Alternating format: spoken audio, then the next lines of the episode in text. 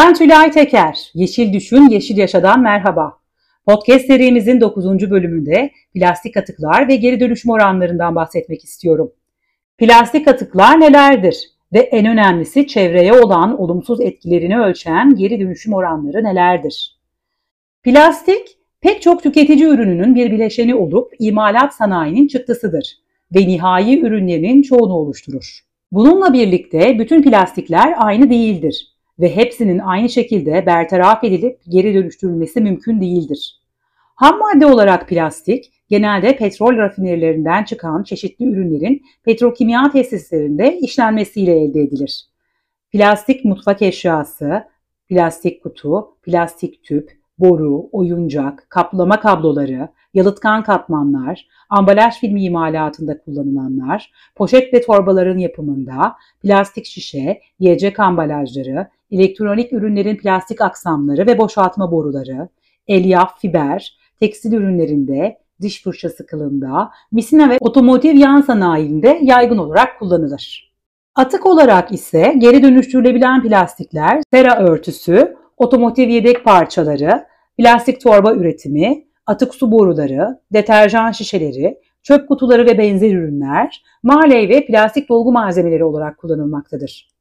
Çevre ve insan sağlığına etkileri bakımından incelediğimizde doğaya atıldıklarında kısa sürede görüntü kirliliğine neden olurlar. Uzun vadede çevredeki canlılara ve toprağa da zarar verirler. Bunun yanında atıkların normal şartlarda doğaya karışması çok uzun seneler aldığı için plastik atıkların geri dönüşümü ve önemi oldukça büyüktür. Yakılması ile hava kirliliğine sebep olurlar. Denize atılması deniz ekosistemine zarar verir. Bazı canlılar plastiği gıda olarak algılayıp yiyerek boğulmaktadır. Zaman zaman da plastik atıklar vücutlarına dolaşıp hareket kabiliyetlerini sınırlamaktadır. Ayrıca denize atılan plastikler sıcaklığın etkisiyle bozunarak mikroplastiklere dönüşmektedir. Son yıllarda yapılan araştırmalarda deniz canlılarında mikroplastiklere rastlanmış, balıklar vasıtasıyla besin zincirine katılarak insan sağlığını da olumsuz etkiler hale gelmiştir. Plastikler türlerine göre 7 kategoride incelenmektedir. Şimdi sizlere geri dönüşüm işaretiyle beraber bu kategorileri anlatmak istiyorum. Geri dönüşüm işareti içerisinde bir rakamını görüyorsanız ve altında da PET, polietilen teraftalat olarak adlandırılan şeffaf ve sert plastik türünü ifade eder. İçecek şişeleri, ilaç şişeleri, halatlar, kıyafetler, halı elyafları yapımında kullanılır. Çoğunlukla dönüştürülebilir sınıfta yer alır. Kaldırım kenarı geri dönüşüm programları olarak adlandırdığımız çöplerden toplanma sayesinde geri dönüşüme katılmaktadır. İkinci sırada geri dönüşüm işareti içerisinde iki rakamı Hakkari'nin H'si, Denizli'nin D'si, Pırasa'nın P'si ve Edirne'nin E'si olarak yazılan High Density polietilenler sıradan beyaz veya renkli plastik türlerdir süt şişeleri, şampuan şişeleri, sabun şişeleri, deterjan çamaşır suyu şişeleri, deterjan şişeleri yapımında kullanılırlar. Çoğunlukla dönüştürülebilir sınıfta yer alırlar. Kaldırım kenarı geri dönüşüm programlarının çoğu tarafından toplanır fakat bazen yalnızca boyunlu şişeler geri dönüştürülebilir. Üçüncü kategoriden sonra ise biraz tehlike çanları çalmaya başlıyor. Geri dönüşüm işareti içerisinde 3, ve altında da Pırasa'nın P'si, Van'ın V'si ve Ceyhan'ın C'si PVC şeklinde yer alan polivinil klorürler sert ve katı plastik türüdür. Gıda dışı şişeleri, borular, pencerelerin yapımında kullanılır. Genellikle dönüştürülebilir sınıfta yer alır. Kaldırım kenarı geri dönüşüm programlarında maalesef geri dönüştürülemez sınıfta yer alır. Avrupa PVC endüstrisinde Vinili Plus gibi programlar yoluyla yaygın olarak geri dönüştürülebilirler.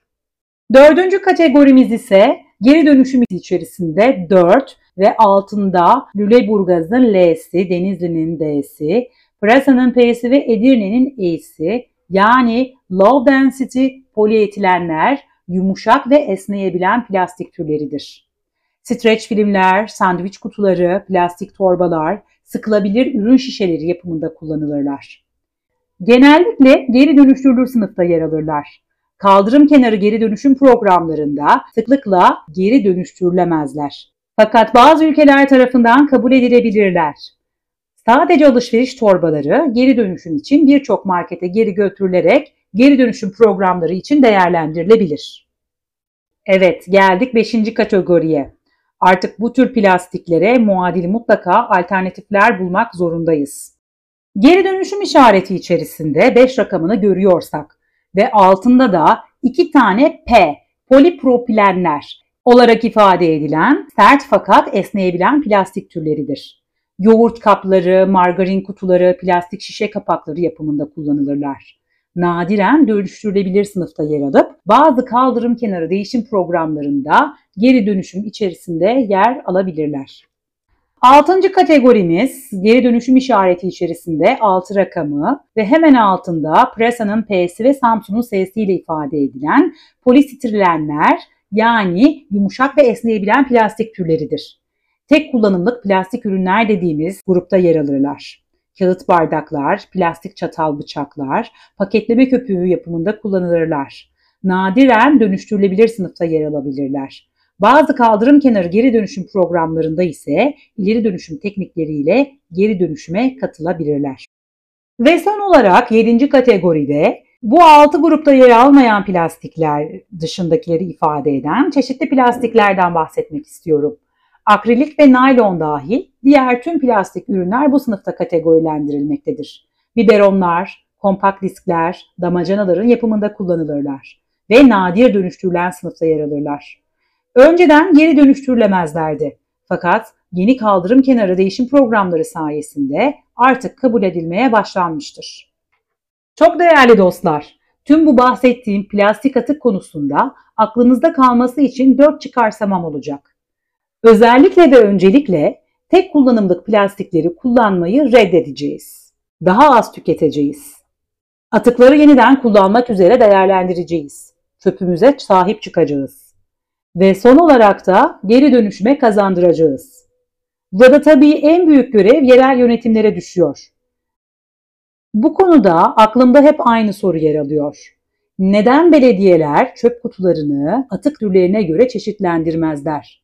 Sokakta gördüğümüz çöp kutuları neden sadece tüm çöplerin içine atıldığı çöp tenekeleridir? İlla ki çöplerimizi ayrıştırmak için bizim kapı kapı gezmemiz mi gerekiyor? Yerel yönetimlerden ricam artık çöp kutularını atık türlerine göre çeşitlendirmeleri.